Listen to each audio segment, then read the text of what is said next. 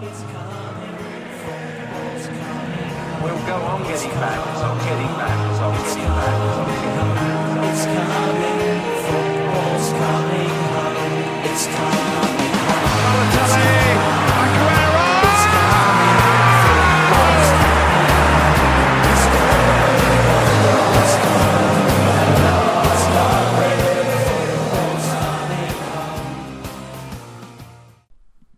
Ik wil deze week mijn intro wijden aan de Spurs. De club die afgelopen jaren de weg omhoog heeft gevonden, is nu weer in het dal geraakt. Na het verlies van het vorige dal van de spelers van Modric en Bale, is het weer een neerwaartse spiraal. Waar vorig jaar de finale werd gehaald van de Champions League en ze vierde werden, is het dit jaar compleet anders. Uitgeschakeld door Colchester United in de League Cup, verloren van Leicester en al van Newcastle in de competitie. En natuurlijk ook deze week is er een nederlaag in Europa afgelopen dinsdag tegen Bayern. 7-2. Volgens mij hebben de Duitsers wat met 7 goals, zoals het nationale elftal dit ook deed op het WK Brazilië tegen het Gasland. Maar waar ligt het aan bij deze nederlaag? Waar Pochettino vorig jaar werd geroemd om zijn goede tactiek en dat ze alle overwinningen door het collectief kwamen, lijkt momenteel de Spurs wel verzadigen en op Feyenoord. Iets wat ik als Feyenoord-fan ook zag na het kampioensjaar. Zo lijkt de verdediging van Spurs over zijn top, blijkt een talent als Winks het niveau toch niet aan te kunnen en begon tegen Bayern Eriks op de bank. Nu is de vraag, hoe nu verder met Spurs? Mooie intro, ja. Ik denk dat inderdaad we deze, eh, deze week wat meer kunnen inzoomen op de eventuele crisis die er is bij Spurs. Ik bedoel, eh, ja, je ziet het inderdaad wel dat eh, bij Spurs de laatste weken niet echt lekker gaat.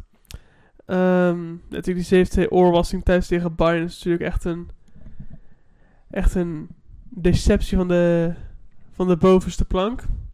Dus nee, het is wel een, eh, een goede om... eh, een goede om op verder te gaan. Verder is natuurlijk deze speelronde weer veel gebeurd. Laten we maar gelijk beginnen met ehm, de eerste wedstrijd. Is van de koploper uit bij Sheffield United. 1-0 gewonnen door een goal van Jorginho Wijnaldum. Nou, wat vind je ervan? Ik vond het een eh, wedstrijd waar Sheffield liet zien dat ze goed stand kunnen houden in Mhm. de Premier League. Ja, Maar eh, Liverpool toch het kampioensgeluk. Ik, eh, ik zeg het nu echt, het ja kampioensgeluk. ga je eh, zeggen dat eh, Liverpool kampioen wordt? Ik denk, nou, je hebt natuurlijk de afgelopen jaren gezien dat Liverpool ook een voorsprong van 10 punten en dat ze het hebben gebotteld. Ja? Maar ik denk dat ze nu wel erg steady zijn, maar dat zeggen ze ieder jaar. Uh-huh. Dus ik ben benieuwd eh, wat er gaat gebeuren. Ja, ja, het is eh, zo'n spannende, spannende positie. Natuurlijk afgelopen week, daar komen we zo meteen nog even op terug, dat Liverpool wat minder ehm, overtuigend is dan dat ze wij spreken de eerste zes wedstrijden waren natuurlijk in de Premier League. Ik bedoel, nu slechts 1-0 winnen bij, eh, bij Sheffield. Je geeft een 3-0 voorsprong uit handen tegen Salzburg in Europa. Eh, nou, ik vind dat je Sheffield hier ook wel een beetje onderschat. Je hebt natuurlijk een hele aparte tactiek met, Ja. met op countervoetbal, waar bijvoorbeeld ook eh, teams als eh, Chelsea en eh, Everton zijn ingetuimd. uh-huh. Dus ik vind dat, je, dat Sheffield ook niet, dat Sheffield zo'n ja, een smerig counterploegje is, zoals heel de, de top zou zeggen. Ja, Maar dat wel succesvol is. Wat Uh-huh. ik trouwens nog wel even benoemen buiten deze wedstrijd, is dat we hem deze week iets later hebben opgenomen vanwege dat we gewoon druk hadden. En eh, als we wat vreemde dingen zeggen in deze podcast, het is vrijdagavond, wel een paar biertjes op. juist. Dat moet inderdaad goed dat je het even zegt. We, inderdaad wat, eh, we zijn net lekker bij de, bij de Koreaanse barbecue wat lekkers wezen eten. En, eh, Dus eh, dat, was, ja, dat was erg lekker, toch? het was zeker lekker. En ik wil zeggen, als jullie het leuk vinden hoe we nu de podcast opnemen, zeg het graag. Dan gaan we vaker gewoon eh, veel bier drinken voor een podcast opnemen. en eh, als mensen nog een tip willen, het was bij Siol, Sista en eh, Rotterdam. Geen advertentie hierin, want we zijn gewoon eh, arme podcasters. Juist. Maar eh, daarbij wel gezegd hebben, het was voor mij van de vader van Son. En eh, geen hotdog, geen, hot- geen hotdogs bestellen daar. Maar oké, laten we verder gaan man. met eh, Sheffield Liverpool. Ja, ja ehm, ik vond Sheffield inderdaad bood goed tegenstand. Je zag dat ehm, ze zich niet kansloos eh, voelden. Ze, ze, ze gingen er echt voor. Ze gingen, ehm, ja, hoe zeg je dat? Ja, ze, ze, ze speelden heel positief voetbal eigenlijk. Ik denk dat dat... eh, Ja, maar dat doen ze toch een beetje heel het jaar al. Een beetje gewoon, Ja. weet je, die trainer, je houdt gewoon aan een vaste tactiek vast. mhm.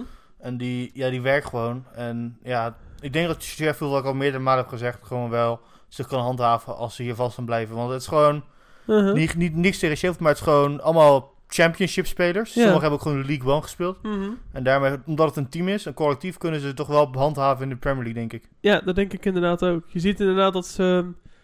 Dat ze ook wel een soort van vertrouwen uitstralen. Een soort van plezier. Ik volgens mij, heb ik in een eerdere podcast ook al gezegd. Van zeker die Callum Robinson. Weet je wel, die, die aanvallen met die, die, die, die eh, blond geverfde krullen. Die, laat vind ik echt zien dat hij echt plezier heeft in het spelen in de Premier League. En dat, dat zie je, je ziet eigenlijk zijn plezier, zie je maar bij weinig andere spelers zo, zo breed uitgemeten terug. En dat vind ik erg leuk. Ja, precies. En als ook even naar eh, ja, de wedstrijd zelf. Ik vind bijvoorbeeld een John Fleck. Die heeft gewoon drie jaar geleden heeft hij nog gewoon eh, League One gespeeld, weet je wel. Uh-huh, ja. Had hij nu gewoon, eh, ja, gewoon lekker gespeeld in de Premier League. Heeft, en, heeft hij die hele rise, zeg maar, vanaf Ja, weet je Sheffield, als- vanaf League One tot aan de Premier League meegemaakt met die club? ja, een beetje hetzelfde als José Fonte met Southampton heeft gehad, weet je wel. Ja, oh ja, tuurlijk. En ja, en Oliver McBurry, onze, de, de neef van Lex Immers, is natuurlijk ook hartstikke goed. Ja, ja, oh, dat, is, dat, is, dat is ook wel een bijzondere aankoop eigenlijk geweest vanuit de Championship. Weer een Swansea aanvaller die het lekker doet in de Premier League, hè, na Daniel James. Ja, Hij is ook gewoon lekker bezig eigenlijk. Precies. En als ze van Swansea zelf komen, kunnen ze er niet zoveel veel van. Ik kijk, Nee. naar, ik kijk naar Wilfried Boni. Nee, klopt. Nee, precies. Nou, Boni is eerst, eh, natuurlijk zijn eerste periode bij Swansea wel. Maar nou, je ziet dat Jordan Ayew of... ehm, was, was Jordan of André die nu bij Crystal Palace speelt. Volgens mij Jordan. Ja, Jordan, je ziet ook, die is ook... Komt, de Ayew's, die komen ook van Swansea vandaan. En hebben het daar ook niet zo goed gedaan. Dan kan hij naar een andere club doen het goed. Vind ik, vind ik bijzonder. Vind ik echt bijzonder. Maar oké, even om niet af te dwalen. En nou ja, even, even ja, natuurlijk Daniel James. Ja, laten we lekker bij het... eh, Maar eh, even verder op Liverpool te gaan. Die hebben natuurlijk ook Europees gespeeld. Ja, een spectaculaire 4-3 zege op Salzburg. En we zaten die wedstrijd net te kijken en jij zei wel iets interessants. Jij zei dat... ehm, ja, jij zei over dat jij vond dat Liverpool zo sterk vond als ze nadat ze, ze hun tegenstander terug laten komen tot 3-3, ze toch die wedstrijd nog ehm, over de streep konden trekken. Dat vond ik wel interessant dat je dat, je dat zei. Je ziet het inderdaad niet vaak. Dat dat clubs uiteindelijk die veerkracht nog tonen. Door, waarom, waarom denk je dat... Hoe denk je dat Liverpool dat lukt om die ehm, om dat weer om te keren zeg maar. Dat, Dat zij weer die om te draaien dat ze niet eh, van een 3-3 naar een 3-4 gaan, bedoel je?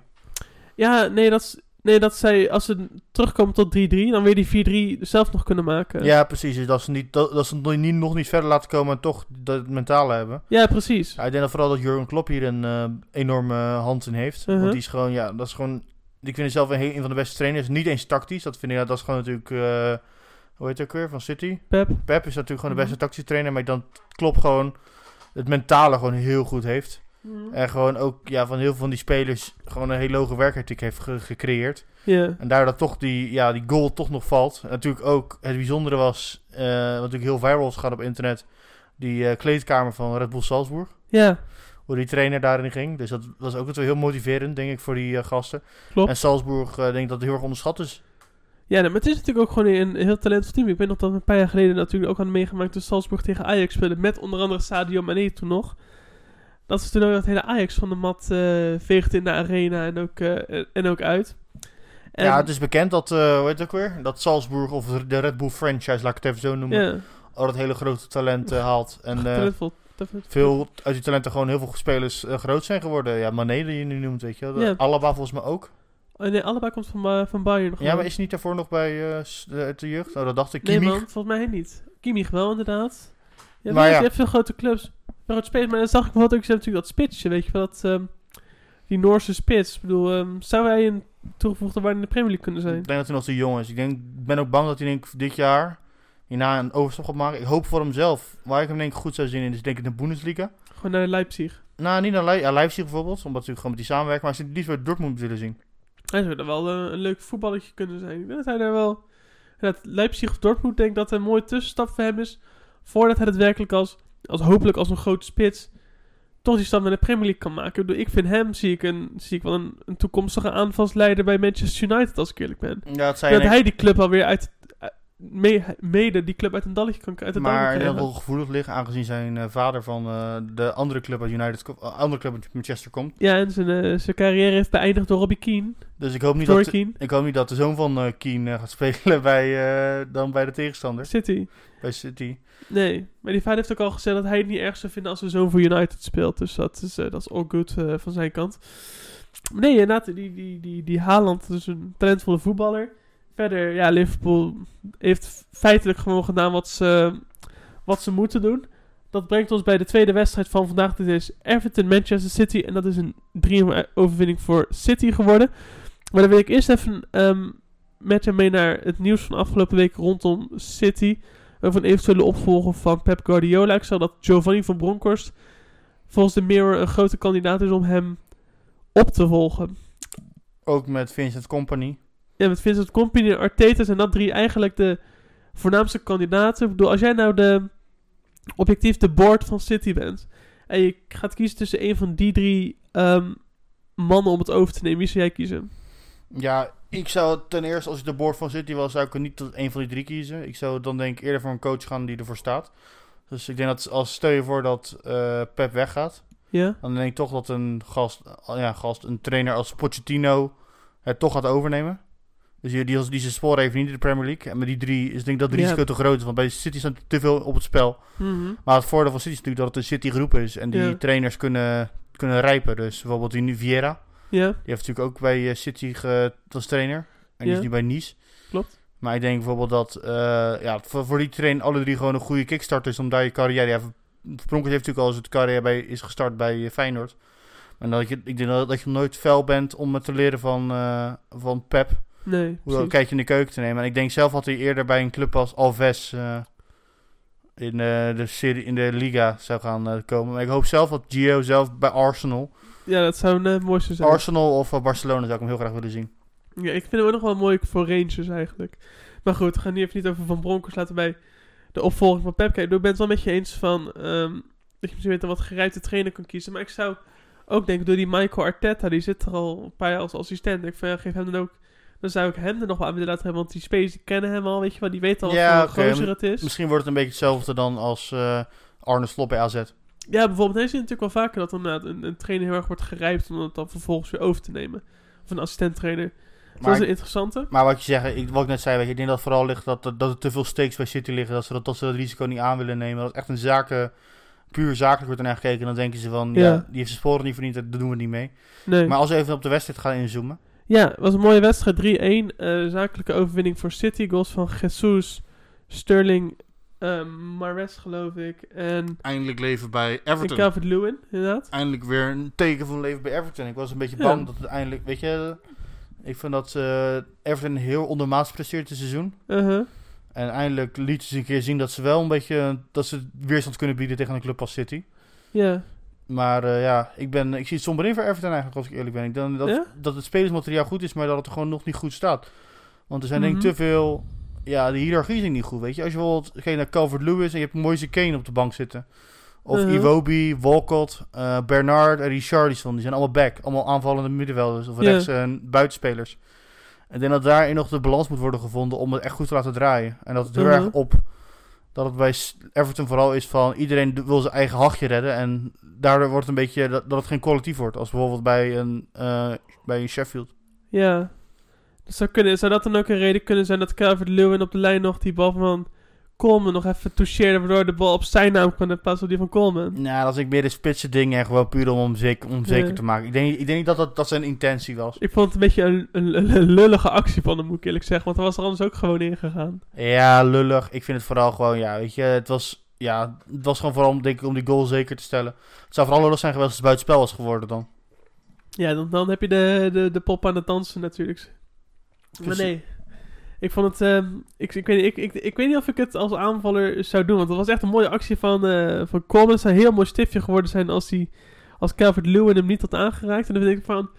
Ja, die stil wel gewoon iemand zijn, eh, iemand zijn fame, iemand zijn mooie doelpunt. En dat vind ik dan toch wel... ehm, Ja, ik denk ik dat, ik denk dat Everton zich vooral druk maakt dat ze die wedstrijd hebben verloren. ja, psychisch van City kan natuurlijk gewoon verliezen. Het doet een beetje denken aan die wedstrijd een paar jaar geleden bij Feyenoord eh, AZ. Dat Feyenoord er met 5-1 afging. En dat Michiel Kramer toch, toch nog niet beklaagde dat, dat, dat die goal niet op zijn naam werd gezet. Nou, Ik kan me even niet voor de geest staan, maar Nou, geloof maar op zich om een vergelijking te maken. Dat je, Ja. da- da- daar moet je niet druk op maken als je team het zo slecht doet. Ja. Dan moet je niet op druk maken hoeveel goals je maakt. Nee, tuurlijk. Nou, verder dan City 3-1 gewonnen. Mooie aanvallen weer. eh terechte overwinning, denk ik.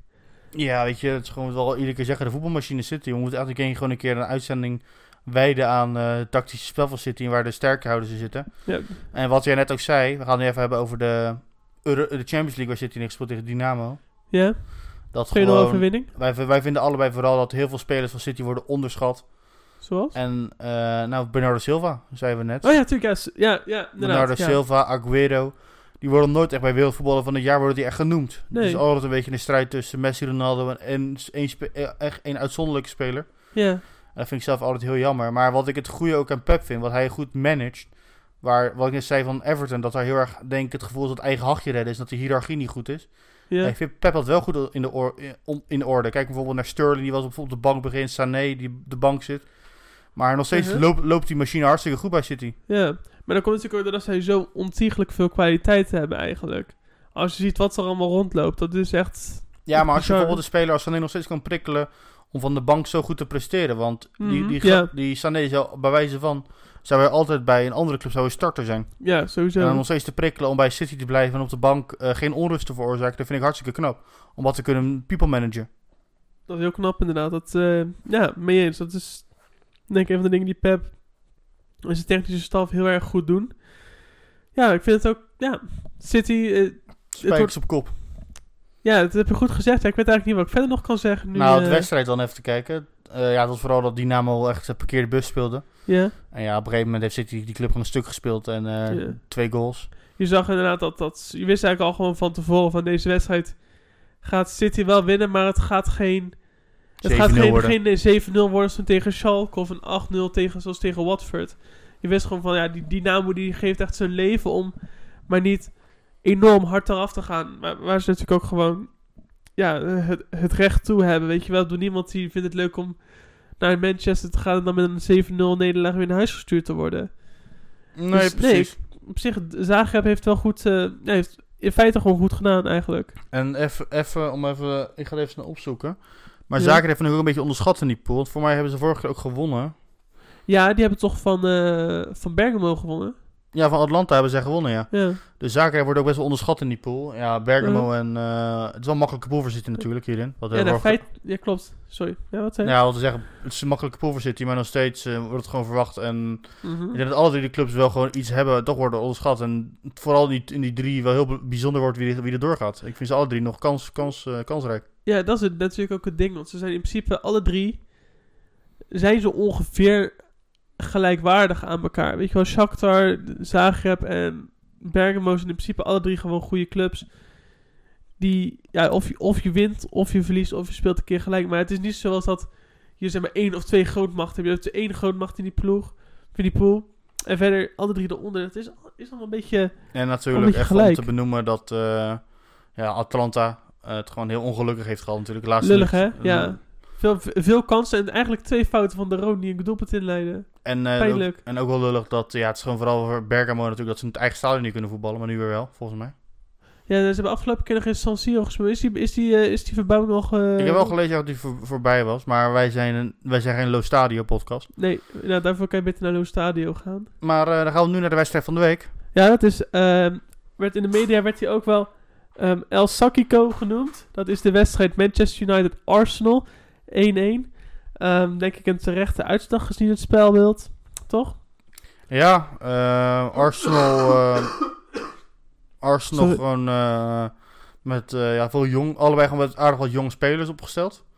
En ik denk dat iedereen daar meer zin in had dan de Europese wedstrijden. Waar we het zo later over gaan hebben. En Mhm. ik vind 1-1 wel een terechte uitslag. Het was gewoon een wedstrijd tussen de, van allebei de kanten bizar slecht. Als je dat vergelijkt met een paar jaar geleden toen nog Wenger en eh, Ferguson. Ferguson, hadden- die, ze- die, ja, die zouden zich allebei omdraaien in de graf. Zijn er nog niet dood. Ze zijn allebei niet dood, maar figuur. Figuur, figuur. figuurlijk wel, figuurlijk wel. Nou ja, tuurlijk. Ik bedoel, als je ziet ook hoe verdedigd wordt bij, bij, bij, die 1-1 bijvoorbeeld. Hoe slap het dat buitenspel opheft. Ik bedoel, daar betalen we 80 miljoen voor. En die gozer die, die, kan, die kan die lijn niet aanhouden. Dus daardoor kon een, een foute bal. Uh, Aubameyang is door. En Slappet is nergens te zien. Eh, die andere verdediger naast wie er stond, Lindelof, stond acht, achter ehm Aubameyang. Dan denk je, ja, weet je, dat, dan zit het organisatorisch ook niet lekker in elkaar. Allebei heel broos. Ik heb de wedstrijd gekeken. Ik vond het heel broos aan beide kanten. Ja? Mooi dat de VAR er was in deze keer. Ja. Keer dat de VAR echt... Hey, je die scheidsrechter nou origine van origine die, die 1-1 eigenlijk afkeuren? Eh, nee, het was voor mij de, de grensrechter die gelijk buitenspel zei. Ja? En dat toen de scheids al aardig aan het twijfelen was. En toen eh, werd hij gelijk ingefluisterd dat het, geen, dat het een goal was. Oké. Dus dat was het vooral. En wat ik wel eh, mooi vind aan Arsenal, ja, mooi, tussen haakjes mooi, dat al die talenten, zoals Saka en Pepe, worden nu al soort van afgeschreven. Ik heb gelezen dat er een soort van triangle is, of een soort van eh, ja, een volgorde in Arsenal je, spelers het gaat. Ze, ze, ze worden gehyped omdat ze goed in de jeugd zijn. Uh-huh. Dat is stap 1. Stap 2 is ze mogen een minuten maken. Stap 3 is dat ze een paar leuke wedstrijden spelen. Stap 4 is dat ze dan eh, ongelukkige wedstrijden spelen. Stap Mhm. 5 is dat ze dan weggaan. En stap 6 is dat ze het goed doen bij een andere club. Ja. Bijvoorbeeld Serge Gnabry. Zo, dat is een flink voorbeeld. inderdaad. Daar komen we ook nog wel op terug later. En natuurlijk ook eh, eentje die nu naar eh Leverkusen voor 16 miljoen. Ben even zijn naam kwijt. Maar er zijn heel veel van dat soort voorbeelden van talenten die het gewoon te snel worden afgeschreven. En daardoor gewoon ja, op een gegeven moment weggaan voor een schijntje. Kunnen we dan Matteo Guendouzi ook aan het lijstje toevoegen? Want die vond ik ook vrij onrustig spelen afgelopen wedstrijd. Ja, maar condities komen, komen natuurlijk niet uit de jeugd van Arsenal zelf. Nee, dat is waar. Dat is waar. Malen bijvoorbeeld ook. Malen, oh ja, dat is Donny natuurlijk- Malen werd ook gehyped in de jeugd. Nu bij PSV natuurlijk de grote man. Ja, stel je nou voor dat Arsenal Malen en Gnabry had, gehad, had gehouden en die voorin had gezet. Dan had je ook wel een beestenaanval die nog heel jong was gehad. Ja, maar dat is gewoon het ongeluk wat je al bij, Ja. bij spelers hebt. Maar om nu even op de wedstrijd door te gaan. Ja, Saka speelde een goede Saka wedstrijd. speelde goed, man. Dat was ook wel een leuk, leuk voetballetje, wordt dat, denk ik. Ja, precies. Maar hij heeft gewoon heel veel concurrentie natuurlijk. Ik ver- verbaas me nog steeds dat eh Lacazette niet speelde. Ja, in deze wedstrijd. Maar eh, wat ik vooral ook een heel uit wilde liggen in deze wedstrijd, die ik heel goed vond, McTominay. zo maakt een mooie goal. Die eh, echt een hele goede box-to-box speler. Ik vind hem nu al Ja. beter dan Matic. Heb je Ja. veel meer aan, iets meer snelheid, zelfde bouw. Ja, En eh, ja, die gast, ook hoe die goal maakt. Wat je zegt, die goal uit stand gewoon even in de kruising leggen. dat doet hij niks. Ik dacht in eerste instantie dat er nog echt van richting werd veranderd. Maar in de herhalingen zag ik dat niet om een of andere reden. Denk, dus hij heeft echt zo'n zo'n mooie streep in de bovenhoek. Maar dan denk ik ook wel van, wat zijn nou dan de beste, het beste middenveld voor United op dit moment? Ik zou zeggen, McTominay, Pogba en... Dan moet je nog een beetje een aanvallende middenveld hebben. Pereira. Pereira. Die vind ik ook, vond ik ook wel aardig spelen. Dat is ook een goeie. Veel dreiging vanaf, maar ik vind hem wel op de flank niets goed. Die moet je gewoon echt op centrale 10 zetten, vind ik. Ja, ja, dan denk ik inderdaad dat hij daar ook wel het beste tot zijn recht komt. Dan kan je op de flanken natuurlijk ook nog met Martial en Lingard. Nou, Lingard liever niet, maar Weggebij kan beter kan je dat Maar het zo was ook wel. gewoon- James deed natuurlijk James in plaats van Lingard. Maar om even, even deze wedstrijd kort samen te vatten. We moeten een beetje zijn tempo maken weer. Ja, Is dat het vooral gewoon, eh, hoe heet het ook weer, dat het gewoon allebei gewoon inspiratieloos voetbal was. Ja, precies. Iets wat, eh, United in Den Haag ook deed. mooi bruggetje, ik wil, hem, ik hem ook maken. Oh, kijk, top. Waar eh, volgens die hypocriet Solskjaer het slechtste veld ooit is. Uh-huh. Terwijl ik me kan heugen dat er in Noorwegen ook kunstgras wordt gevoetbald. Ja.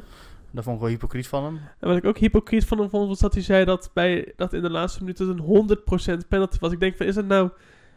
Is, heeft, heeft, heeft Sox nou een beetje boter op zijn hoofd? Of heeft hij ehm, eh, dat Britse overdreven een beetje meegekregen? Ik denk nu? vooral een eh, kat in nou maar rare sprongen eh, geval. Ja. Dat hij gewoon vooral heel bang is om, ze, om gesekt te worden. Ja, Maar ik zit, wat ik ook... Wat Was vorige wat moet er gebeuren als uh, Solskjaer? Wie, wie, wie wil er in die slangenkuil gaan... gaan we misschien, komen we misschien zo later in de podcast op terug. Eh, als we het over Tottenham gaan hebben. uh-huh. Eh, maar eh, daarentegen heeft Arsenal zich wel gerevangeerd. En heeft met een heel leuk, fris, jong elftal. ja, het was een beetje een B-elftal, maar het speelde goed. Nou, B-elftal, ik vind, dat, ik vind waar, waar Emery vorig jaar heel erg opnieuw werd genoemd. waar hij werd gekritiseerd dat hij no- nooit jeugd inpaste. Ja, Doet hij dat nu wel lekker veel. En Ja. tegen Standaard Luik. Ja, die... even om één speler uit te lichten deze. Was die Braziliaan, weet je ook weer? Heb je- Martinelli. je? Martinelli, ja. Gewoon een lekkere spits, weet je wel. Ja, Ik ben benieuwd eh, hoe hij gaat doen. Natuurlijk heeft, heeft eh, Arsenal ook Eddie Nikai. eh, van, ze aan Leeds vuurt ook heel goed. ja. Dus Arsenal die zit lekker. En ja, ik vond überhaupt gewoon lekker fris spelen. Ki- Ki- Kieran Tierney speelde een lekkere wedstrijd op de, op de flank. Ja. En ja, dat was ook gewoon dat... het, ja, standaard luik. Niet een supergoeie tegenstander, maar je moet er wel van winnen. Daarom, en kijk, en dat is dus het verschil tussen bijvoorbeeld een Arsenal en een Manchester United. Ik bedoel, laten we zeggen dat AZ en Luik van ongeveer hetzelfde niveau zijn. En Manchester United struggelt met AZ. En AZ had echt gewoon die wedstrijd gewoon verdiend te winnen. Ze waren veel beter dan bij United. Ja, precies. Ja, en dat vind ik zo bizar. En ik heb het gevoel dat bij Arsenal de jeugdspelers wel heel eager zijn. En bij United het echt van, oh, we moeten deze wedstrijd spelen. Dat ze nu een beetje dat verdette, eh verdette tonen. Dat dat helemaal niet zijn. Ja, en dat krijg ik misschien een beetje dat verzadigde wat we over Tottenham zeiden. Dat je over Tottenham zei in je intro. Ik denk, denk dat dat bij United ook van, to- van toepassing kan laten zijn. Want ze zijn de recordkampioen. Ze, ze weten dus nu niet meer waarvoor ze moeten gaan, eh, waarvoor ze moeten gaan werken. Ja, Nou, aangezien ze al de grootste zijn, als het ware. Ja, volgens Forbes is het het grootste voetbalclub ter wereld. Ja. En nog steeds lukt het ze niet om eens in de top 4 eh, mee te doen. Nee, dat is, dat Dat is heel bizar. En Ja. dat- ja, wat, wij, wat jij keer zei, dat ligt echt, Ed, is echt te wijten aan Ed Woodward. Die gewoon geen goede spelers haalt. Gewoon spelers die op zijn top zitten en daar gewoon de hoofdprijs voor betaalt. Ja. Want ja, clubs weten ook, United heeft het geld. Ja, dan kan je twee keer zoveel vragen bij wijze van. Precies. Eh, eh, en Maguire is voorbeeld. En maar ze hebben ook, weet je, het lullige is van United. Ze hebben, ze proberen alles. Bijvoorbeeld ook een Erik Bailly hebben ze een paar jaar gehaald. Rocco, allemaal van die jeugdspelers waar je denkt die zouden gaan het maken. En die maken het dan ook niet, weet je wel. Dus het is ook wel een bad luck United een soort van. Een soort van wel, ja. Maar oké, dan gaan we snel door naar de volgende wedstrijd. Ja, en dat is eh, Aston Villa Burnley 2-2. Leuke wedstrijd, interessante wedstrijd. Aston Villa, denk ik, verdiende meer als je die hele wedstrijd hebt gezien. Hebben ze vaker last van. Veel, ja, hebben ze vaker last van. Veel kansen. Mooie goal van El Ghazi. Goede goal van McGinn. En daarna, onder, daarna Burnley, die twee keer heel laat, één keer heel laat in de eerste helft. Oh nee, het vroeg in de tweede helft, geloof ik. En laat in de tweede helft uiteindelijk twee keer de gelijkmaker hebben weten te produceren. Weet je, een ja, pijnlijk resultaat voor, eh voor Aston Villa, die vind ik meer verdiend hadden. Ja, dus komt McGinn, leuke voetballer of niet? ik ben al heel lang fan van McGinn. Ik volg, Oh ja? ik volg Aston Villa iets meer op de voet dit seizoen. Ik vind het eh, wel een mooie club. Ik kom vooral omdat ik Jack Grealish een ja, fascinerend persoon vind, laat ik het zo noemen. Ja, dat is een mooie gozer. En ja, wat wel opvalt is gewoon dat McGinn echt een goede box-to-box speler is. Die denk ik echt wel een niveautje hoger kan eh, gaan. Ja? Een goede paas, heel, eh, heel goed in de verdedigende ook, vind ik. En gewoon, die kan heel goed, een, heel goed een tempo in de wedstrijd eh, brengen. Uh-huh. En ik denk dat hij, als stel je voor dat Aston Villa gaat degraderen, dat hij nog wel eh, gaat blijven in de Premier League. Hm. Ik denk sowieso dat er veel gasten inderdaad mogen ze degraderen, moesten ze degraderen, laat ik het zo zeggen. Dat, dat, dat, dat het, ik weet niet waar ligt, maar nou, niet aan de selectie, want Wesley is Premier League waardig, El Ghazi is Premier League waardig. Ik denk een beetje hetzelfde als wat vorig jaar Fulham heeft. Dat het op een gegeven moment niet loopt. Maar ik, hoop, ik denk wel dat het bij West Ham op een gegeven moment gaat lopen. Ja, El Ghazi ook gewoon weer lekker bezig. Ik denk, ik, in het begin begon hij heel veel op de bank natuurlijk. ja. Maar nu begint hij wel zijn basisplaats te, te krijgen. Hij begint ze eruit te vinden, heb ik het idee. Maar om het even over, eh, ja, ook een speler van eh, mijn, mijn favoriete Grealish te hebben. Ja? Ik heb even de selectie van Engeland doorgekeken. Mhm. Ik weet niet of jij dat niet hebt, ja. En er stond eentje zo'n Fabian Delvin. Oké. En wie zou jij eerlijk kiezen? Fabian Delvin of Jack Grealish? Ehm, nou, ik heb mijn idee, Delft is voor mij iets meer controlerend dan Grealish. Dus ik, ik weet niet wat voor wat doe als, als, als ehm, Southgate voor een wat meer een wat, ja, ja, degelijker, ik weet niet wat het gebeurt, maar wat voor stabielere, verdedigendere tactiek gaat. Dan zou ik denk ik voor Delft gaan. Maar als je zegt wat meer van snelheid gebruik van maken, dan zou ik voor Grealish kiezen. Ja, oké, ik. misschien is de vergelijking niet goed eh, om die twee spelers met elkaar te vergelijken.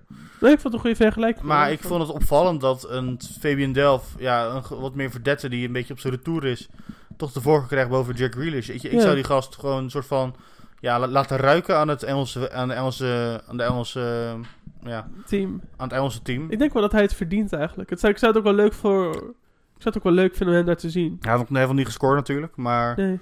weet je, ik vind het wel, ja, hoe hij zich manifesteert als leider ook van eh Aston Villa, aanvoerder natuurlijk gebleven op toen de tijd met de degradatie, vind ik er wel wat minstens wel gesolliciteerd, Tyrone. Ja. Ik, zou het hem, eh, ik had het hem ook wel eh, gegund. Brengt ons bij de volgende wedstrijd. Dat is Bournemouth tegen My Boys West Ham United. 2-2. Eh, leuke wedstrijd om te zien. Goal van Ake afgekeurd voor hinderlijk buitenspel van ehm ik geloof Harry Wilson dat het was. Callum Wilson toch? Ik dacht dat het... Was, was Callum die buitenspel stond? Ja, ik weet niet zeker meer. Ik dacht Ah. dat het een, een van de Wilsons, laten we het zo maar zeggen. Eh, ja, het is ja, weer een le- leuke wedstrijd tussen twee clubs die eigenlijk West Ham zeker dit seizoen en Bournemouth eigenlijk de afgelopen jaren best wel boven hun, boven hun eigenlijk kunnen presteren. Ik Nou, ik vind eh, allebei dat ze gewoon echt leuk, goed. leuk voetbal spelen. We hebben natuurlijk heel vaak eh, Eddie Howe is eh, geroemd om zijn, om zijn selectie. Dat Ja. hij gewoon de selectie goed bij elkaar heeft gehouden en niet verzadigd is. Nee, klopt. Maar wel gewoon, ik vind dat ja, überhaupt gewoon allebei boven verwachtingen presteren. Mhm. En ik denk zelfs dat de Cherries dit jaar kunnen hopen op Europees voetbal. Maar moeten moeten ze denk ik wel iets aan stadion gaan doen.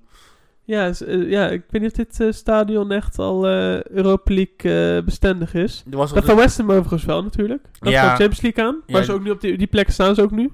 Ja, ik hoop dat West Ham ook, om, dus die ook nu een beetje als een stabiele middenmotor Europees voetbal gaat presteren. Ja, Met de spelers die nu hebben Jarmolenko, goed. Andersen, Haller. Haller. Weet je waar West Ham natuurlijk de voorgaande jaren werden uitgelachen voor het halen van, van routiniers die nergens hebben geschopt, zoals Stuart Downing Ja. en eh, het? Ja, kijk, we hebben Kevin Nolan nog. Nolan was nog wel goed. We hadden... ehm, ik zeg die spits die nu weg is. Eh, Ay- Ayew. Die, zit- die, ik kan even niet Eh. komen, die net weg is. Chicharito? Nee, Arnautovic? Nee, Eh, Arnautovic was goed. die andere, die naar Newcastle is nu weer. Oh, en die Carroll. Nou, Harry die, die, Carroll. die is mij ook wel Ja, bewezen. die was ook wel maar die, was, die werd toch in de media omschreven als een soort van mislukt bij eh, Liverpool. Ja, maar hij was, daar daar was het natuurlijk ook mislukt. Maar ik denk dat eh, bij West Ham het altijd wel aardig. Maar inderdaad, je ziet wel zoals jij ook al aangeeft dat ze bij West Ham wel het nu op een andere boeg aan het gooien zijn. Met inderdaad wat meer investeren op gasten die wat jonger zijn en waar je wat me- meer mee vooruit kan. En dat gecombineerd met gasten die ook uit de eigen jeugd doorkomen. Zoals een Declan Rice, zoals een Masuaku. Of nee, Masuaku niet. Zoals een Declan Rice, zoals... En natuurlijk Noble die er al eh, zijn hele leven ja, speelt. want eh West Ham wordt altijd geroemd op zijn jeugd, hè? ja, Er klopt. hele grote... De Academy of Football. Academy voetbal komen altijd leuke spelers vandaan. Zekers. En eh, ja, weet je, ik vind ook eh, Jarmolenko, Haller, dat duo wat je net noemde, dat is echt geweldig. Die eh, d- doen Arnautovic en Chicharito zonder enige moeite vergeten, kan ik je Ja, vertellen. Haller, weet je, het record aankomen, maar die bewijst het momenteel heel erg. Gewoon Ja, zijn inzicht, zijn, zijn voetbalintelligentie is echt bizar. ja man. Het verbaast me ook altijd over bij Utrecht al. En Ja, hij doet. Ja. dat, dat, is, dat is gewoon iets wat je niet kan trainen. Dat heb je Ja. als een spits. En hij laat gewoon als topspits zien. En hetzelfde met eh Bournemouth, weet je. Klopt. Die Wilson, ook gewoon een intelligente spits die ook gewoon verdient om het Engels voetbal te, uit te komen. Maar wat ik vond het vet vind aan, aan Haller. Altijd als hij een stap hogerop ging, van Utrecht naar Eintracht, had ik niet gedacht dat hij het niveau aan zou kunnen. Hij, hij doet het daar fucking goed. Maar om, Gaat van, gaat, hij gaat van Eintracht naar West Ham. Doet het daar volgens ook ziek goed. Het lijkt wel alsof het hem allemaal geen moeite kost om een stap hogerop te gaan, want hij past zich toch wel aan. nou, ik wil fijn dat je dat aansnijdt. Ik wil daar de vergelijking maken met Wout Weghorst. Ja, nee, maar exact, exact. Maar het verschil tussen hem en Wout Weghorst is dat Wout Weghorst het vooral op zijn mentaliteit moet hebben. Die rent gewoon eh, en die doet alles om een goal te maken. Die werkt terwijl, keihard. terwijl Haller ook keihard werkt, maar iets minder, het gewoon makkelijker overkomt, weet je wel. Meer natuurlijk. En hij heeft denk ik ook wat meer basistechniek. Zou ook ja, wel kunnen. Dat, dat bedoel ik. Hij- Op zijn techniek kan hij gewoon meer, die, ja, laat ik zeggen, het compleet andere spitsen, maar toch, iedere keer als ze ergens omhoog gaan, dan denk je van, dat dit, dit is een plafond. Ja, maar dat had je bij Dirk Kuyt natuurlijk ook. Ja, precies, maar dat is een beetje zo, die, die zou ik meer in het rijtje van, eh van. Weghorst zetten. Ja. Ja, wil je nog meer iets over deze wedstrijd zeggen, Maurits? Nee, ik, nou, ik denk dat dat... Ja, gewoon een mooie wedstrijd, hoog entertainment gehalte. Dus eh, Dan ga ik de brug bouwen. vertel. Van, eh, van twee clubs die boven, boven hun doen presteren naar de andere club die boven hun doen, voor hun doen presteert. Leicester City. De City ook... eh, die, staan, die staan derde nu, hè? Vijf nul overwinning op Newcastle United. En ja, meer dan terecht, denk ik. Ik bedoel, als je ziet hoe goed ze weer waren. Dat hoe, ik ben echt een fan van Leicester City aan het worden. Ik bedoel, ik ben van West Ham, maar ik ben ook van... dus ja, ook wel echt Leicester sympathisant geworden, laat ik het zo zeggen. Wat heb jij? jij? Ja, hoe heet ook weer de trainer? Die heeft goed Rodgers. Op, Rodgers, die heeft... eh, ik was eerst vond ik een beetje het... eh, ja, lul, even een gemeen bedoelde lulletje van bij, eh, bij eh, Liverpool. Want hij werd dus van met Gerrard aangerekend van dat niet halen van het kampioenschap doen. Uh-huh. Terwijl hij er niks mee te maken had. Hij had gewoon... Met de middelen die hij had, heel, was hij heel ver gekomen, vond ik. Hij had eh, pech van het eh, slippertje. Want Slippy G, die heeft Slippy hem... G, eh, dat... Ja. Maar eh, dat terzijde, ik vind het wel een hele goede trainer. Hij heeft zich natuurlijk een beetje verguisd toen naar Liverpool, toen naar Celtic gegaan. Daar een beetje uitgelachen, omdat hij naar een lager, een slechte competitie ging. Uh-huh. Engels kijken heel neerbij naar het Schotse voetbal. Ja. En eh, nu bij eh, Leicester City toch zich zijn, ja, zijn revanche aan het terugpakken. Op de, op de mooiste manier mogelijk. Want met een aardig team, goed voetbal spelen, even een nieuw, dan Newcastle met 5-0 oprollen. Terwijl mijn persoonlijke favoriet James Madison niet eens in de basis stond. Nee, maar eh, om even naar de naar concurrenten te gaan. Wat, eh, wat vinden we van Newcastle? Ja, een beetje armoedig man. Ik eens kijken. We hadden het, ehm, ik had het even met een Newcastle eh, supporter besproken. Want hij had, eh, dat is eh, Robin...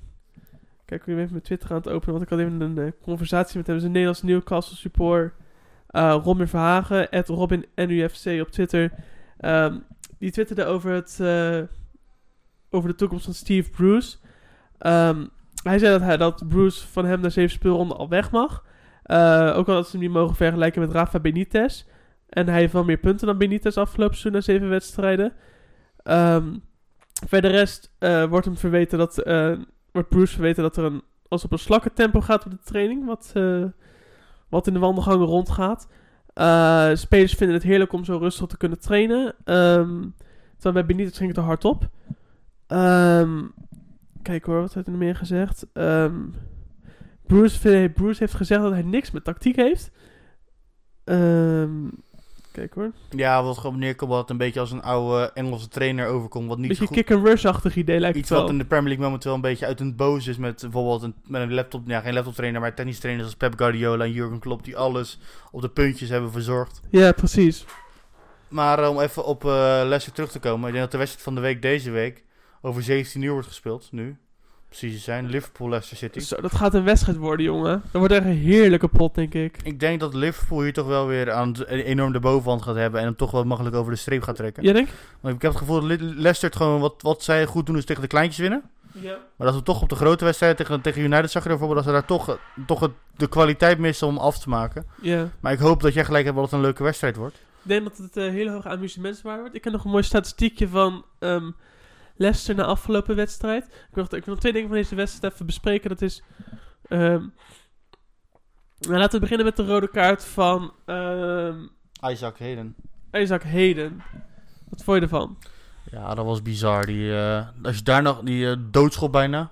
Zo, dat, ja, dat kan je toch niet maken, zoiets? Wat, eh wat ook weer eh Dick Jol zou zeggen, die, die, die zou je rood aan TBS geven.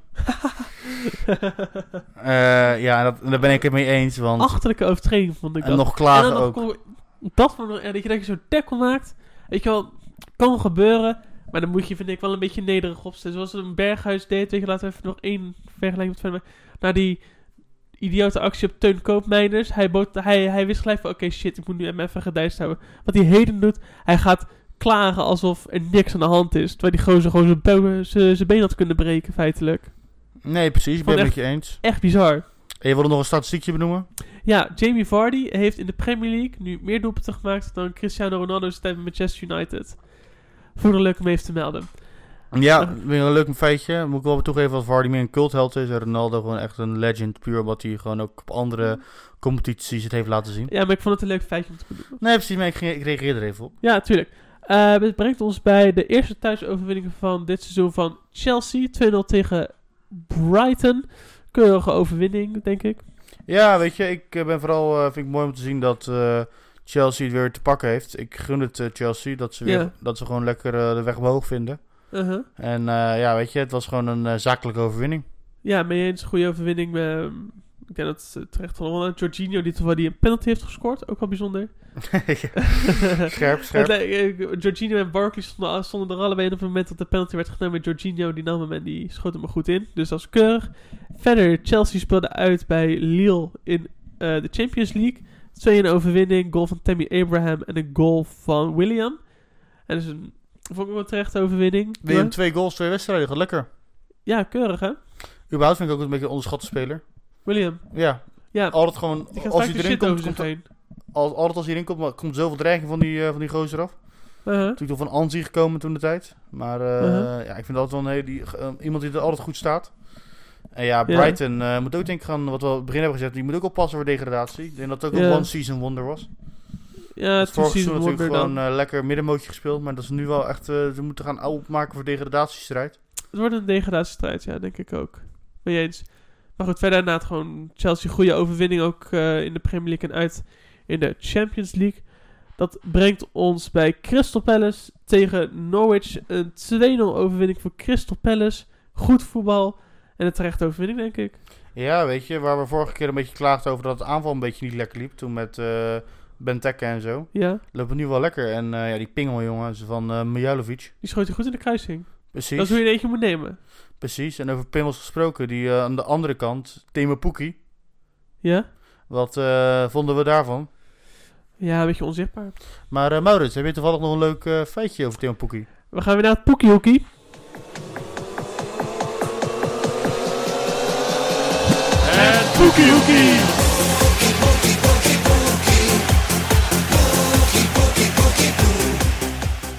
Ja, natuurlijk eh, het Poekie Hoekie met elke week een feitje over ehm cultheld Timo Poekie. En Timo Poekie heeft twee zussen. Oh, dat wist ik niet. Nou, bij deze, alsjeblieft.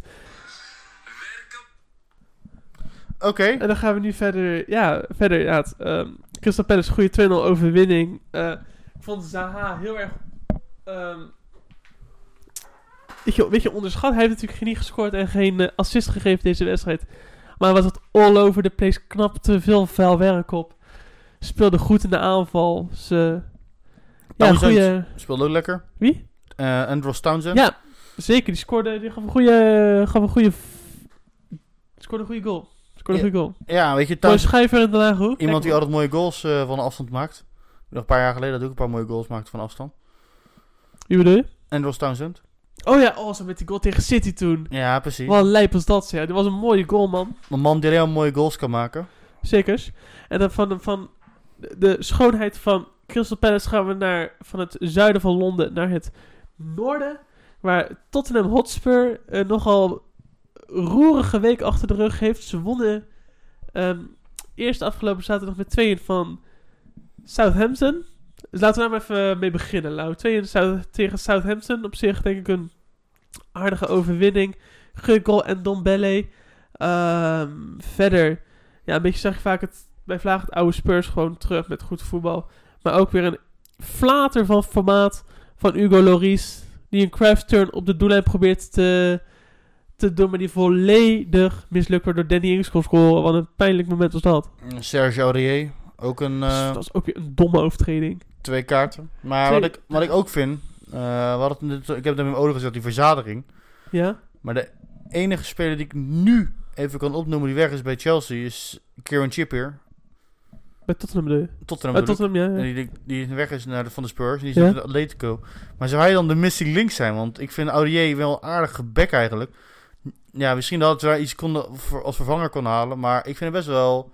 Trippier was wel iemand die een goede paas gaf. Maar niet dat ik heel cruciaal vond in het spel van van, van de Spurs. Hij was vaak wat onzichtbaar inderdaad. Maar het was niet zo'n niet zo'n gozer. Hij maakte niet zoveel fouten. Want Danny Rose aan die linkerkant die zie je vaak, vaak toch wel wat zwak inkomen. Weet je wel, op momenten. Maar inderdaad, Trippier was wel wat degelijk, maar niet spectaculair. En Serge Aurier die is op zich wel spectaculair, maar niet zo degelijk.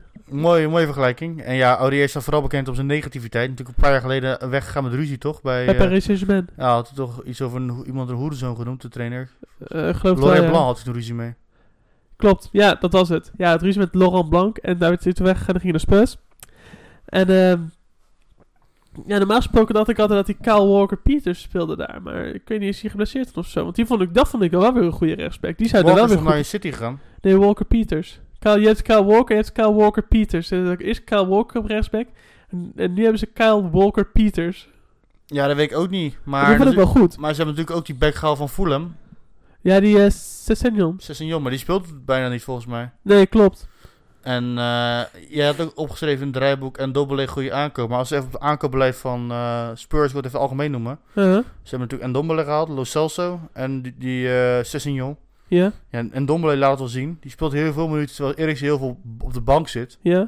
Wat ik heel opvallend vind. Daar had je mij toen in getagd op eh, Instagram. Oh, ja, dat was van eh, de West Ham fanpage. Ja, die had Dan ging het gerucht ronde. Zo mag ik het even overnemen? Uiteraard. Dan ging het gerucht ronde dat ehm, Jan Vertongen die zat afgelopen zaterdag op, een, op, de, op de bank met een blauw oog. En dan ging het gerucht de ronde dat eh, Harry Kane hem dat blauwe oog heeft geslagen omdat Vertongen ehm, met de vrouw van Eriksen naar bed is geweest. Maar ik heb deze als transfer Jostie, want het ging erover dat dan zou Eriksen een transfer maken. Ja, En ik heb hem doorgestuurd naar FC Afkikken, de vrienden van FC Afkikken. zeker. En eh, onze grote vriend uh, Nieuw Petersen heeft hem behandeld. En die heeft hem ook ontkracht gelijk. Ja, Want eh, de vrouw die in dat, die post stond, is de vrouw van Vincent Jansen. ja klopt. Dus eh, hierin eh, heeft eh, ja, de West Ham fanclub eh, fake news verspreid. Mijn excuus daarvoor. Nou, het is bijna... Het is, we, we, we, we zuiveren het nu in deze podcast. Juist. Eh, maar even dan... Deze wedstrijd denk ik een beetje behandeld tegen Southampton. Ja, wat kunnen we zeggen over Southampton? Beginnen Ja. wel een beetje de draai te vinden. Ik denk dat... eh, Speelde op zich redelijk. ik denk dat ze, ja, dat ze, moeten vrezen, dat ze wel gaan vechten voor... eh, ja, natuurlijk degradatievoetbal ook. Rechter rijtje. Maar ik denk, ik denk niet dat ze gaan degraderen. Dat ze dat weer toch weer uitkomen. Ja, ik denk dat zij kwalitatief en zeker ook tactisch met Hazenhutel wel gewoon te sterk Ja, Hazenhutel die heeft gewoon... eh, die, die, kan, die heeft het team nog naar zijn hand gezet. Ja, En ik denk dat, eh, dat, dat ze het uiteindelijk wel gaan redden. denk ik ook wel. Maar eh, dan gaan we het nu hebben over... Over top- een heel pijnlijk moment. Ja, tegen Bayern München. Ik, ik, ik zat, ik zat de wedstrijd niet te kijken. Ik zat niet live te kijken. Ik zat in de sportschool. ja. Maar ik heb het op een gegeven moment zag ik toen al die... Ja, ik kreeg een melding. Ik ben nog een goal, nog een goal, nog een goal. In de groepschat van ons. Ja, in de groepchat van ons. Maar ook in de... Hoe heet het ook weer? Gewoon op mijn SofaScore. Oké. En eh, ik, bizar, ik dacht op een gegeven moment van bizar hoe Tottenham in zo'n korte tijd iedere fout door Bayern werd afgestraft. En Scoorde het mij drie keer in acht minuten, toch? ja, en ik zei ook tegen wat nadeel of voordeel van de Duitsers, ze blijven gewoon doorgaan. Ze gaan, ze gaan niet even achteroverleunen. En Tottenham heeft echt gewoon... Ik denk dat het laatste keer dat, dat de Lorry zoveel keer het net moest vissen was één keer in de jeugd of zo. Want eh dat was bizar. Ja, dat is niet normaal, joh. 7-2 tegen de, van Bayern verliezen. Ik bedoel, kunnen we spreken van een crisis bij Tottenham of is dat nu te vroeg? Ik denk dat het wel een crisis gaat worden. Ja? En het nadeel denk ik van Tottenham hierin is ook dat de trainer de club voor de uitkiezen heeft. Ja. Ik denk als Pochettino weggaat dat hij, ma- dat hij makkelijk aan een andere, club, andere klus komt. Als- Ik zeg ja. wat ik wilde zeggen, United, hij zou makkelijk naar United kunnen. Mee eens, ja. Hij zou makkelijk naar een, eh hoe heet je kunnen? La Liga. La Liga. Hij zou makkelijk naar AC Milan kunnen. Uh-huh. Dus ik denk dat hierin vooral eh, de, de macht bij Pochettino zit. Want eh, ze hebben denk ik ook al ge- ge- gegund door spelers te kopen. Want ja, Tottenham was natuurlijk een beetje krap bij kast door dat stadion. Wat een beetje uit de hand is Mhm. gelopen. Want we hadden, Een miljard heeft het uiteindelijk ja, gekost, wat geloof ik. 700 miljoen zou moeten kosten. Ja. En ja, ik denk dat vooral bij Tottenham wat ik in, in indruk dat verzadigd is, weet je. Vertongen, al de wereld. Dus ze zitten ook al zeven jaar. Dus wat Maken allemaal fouten. Sanchez Ja. maakt ook allemaal fouten opeens. Eh Eriksen die niet start. En natuurlijk ook Harry Winks die heel veel fouten maakte. Bijna Ja. iedere paas die hij gaf eh, tegen Bayern werd een goal op een gegeven moment. Mhm. Ja, uiteindelijk de ene zou je kunnen zeggen, een van de weinige gasten die nog een soort van hun niveau halen. Dat zijn Hugo Loris en, eh, en zelfs die maakt, begint ook al fouten te maken. En Harry Kane. Nou, ik vind Son ook nog wel een hele goede, ma- hele goede speler. ik denk dat hij nog wel... eh, Die zou nog wel een stap hoger kunnen dan Tottenham. precies, maar als je bijvoorbeeld kijkt naar de spelers die bij Tottenham spelen... het zijn allemaal een beetje spelers die het net niet zijn. Die, die seizoen hebben gehaald van die 100 miljoen, die 100 miljoen bil... Die 100, ja, 100 bil Ja. miljoen. Zoals de Golden Seven of zo heette die geloof ik met Ja, Lamela. Eriks eh, van de Vertongen. Ja, maar ook bijvoorbeeld Erik Dyer. Dat was toen ook een, een paar jaar geleden een, een soort van eh, Groot revelatie. talent. Maar speelt hij ook niet. En ja, Delle Alli die nu, steeds niet die bankt en... ja. Maar daarover gaat zeg maar, de theorie dat hij een soort van de Thomas Müller van Engeland is. Bedoel, je hebt in principe drie zogeheten ruimdeuters, dus inschatters van ruimte, waarvan je niet weet waar ze nou precies spelen. En ik heb het idee dat bij Bayern weten ze heel goed hoe ze Müller moeten gebruiken. Je hebt Callejon met Napoli die een soort van dezelfde rol heeft. En je hebt hetzelfde met ehm Delle Ali bij, ehm, bij Spurs. Maar ik heb het idee dat ze niet meer goed weten hoe ze hem nou echt moeten gebruiken op dit moment. Ja, terwijl ik hem altijd een heel goed duo vond met eh, Harry Kane. Die samen heel gewoon goed, heel veel ja. dreiging veroorzaakte. Ja, En ik denk vooral dat door Ndombele erbij de hele, hele balans in de selectie weg is. Want nu moeten ze kiezen tussen, eh, ja, dus Ellie Eriksen. Want Ndombele, die, ja, die, die, die vervult die positie hartstikke goed. ja. En dat daar denk ik ook een beetje hetzelfde als bij Everton hebben. Dat gewoon die hiërarchie in die selectie helemaal veranderd is. ja. En ja, en een verliezend team, dan die wijzen allemaal naar elkaar. Ja, precies. En eh, ja, ik ben benieuwd eh, waar het gaat eindigen. Ja, ik ook. Eh, in ieder geval laten we zeggen, het laatste woord is hier nog niet over gezegd. En dan brengt me alweer de laatste wedstrijd van vandaag. Dus Wolverhampton Wanderers 2. Eindelijk weer eens, springt door op naar de dertiende plek op de ranglijst. Hoe, er- hoe erg denk je dat het opgelucht tot Nuno is in deze... Heel erg. Ja, die zat, die, zou die denk je al de bel hebben gevoeld? Ik zou het niet weten. Ik denk dat hij v- genoeg vertrouwen in zichzelf en zijn manschap heeft. Dat hij wel wist dat de ommekeer nog zou komen. En ik denk dat hij nu is ingezet. En eh, ja, Maar- Watford eh, weer, eh, Weer, verloren. hè? weer verloren. weer verloren. Chico Flores effect is uitgewerkt. Het was heel kort. Het was heel ko- Het was één helft tegen Arsenal. Zullen we een weddenschap leggen? Ik zeg dat Watford er deze, dit seizoen vier trainers er doorheen haalt. Nu zit nu op twee. Jij zegt vier? Nou, ik weet niet, man. Ik vind het hele lastige. Het zou ook zo maar kunnen dat Chico Flores het seizoen mag afmaken. Ik, vind, ik, ik weet niet, man. Lastige. Ik vind dat het Watford bestuur zo bizar is. ja, klopt. Ik denk, dus ik denk dat ze er nog twee, eh, twee doorheen gaan halen. Puur Ja. omdat ze puur denken van we moeten de geld in die, pomp, in die club blijven houden. Ja. Maar oké, we gaan het. eh, Goed. dit, dit is een hot take die nu staat. Precies. Nou, verder Wolverhampton natuurlijk in, eh, in Europa gewonnen met een of van Besiktas. Goede overwinning. Mm, Het was een hele slechte wedstrijd. Was een slechte wedstrijd, maar verder, eh, ja, Wolves prima. Eh, en dat brengt ons bij ehm, het slot van deze podcast. En dat gaat altijd toch een soort als de ode. En ik wil eigenlijk de grote ster van Tottenham even een, eh, een hart onder de riem steken. Voor het eerst in deze podcast is een ode geschreven voor een speler die steeds nog actief is in de Premier League. Het gaat namelijk over Harry Kane. Hij is geboren op 28 juli 1993 in Walthamstow in het district van Londen. Hij begon met voetballen bij Ridgeway Rovers voordat zijn talent werd ontdekt door Arsenal. Maar lang na één jaar zou hij niet in de jeugd volhouden. Maar daar was de aardse een paar jaar later. Tottenham Hotspur. Na een paar uitleenbeurten aan Leicester City, Millwall, Leyton Orient en Norwich City...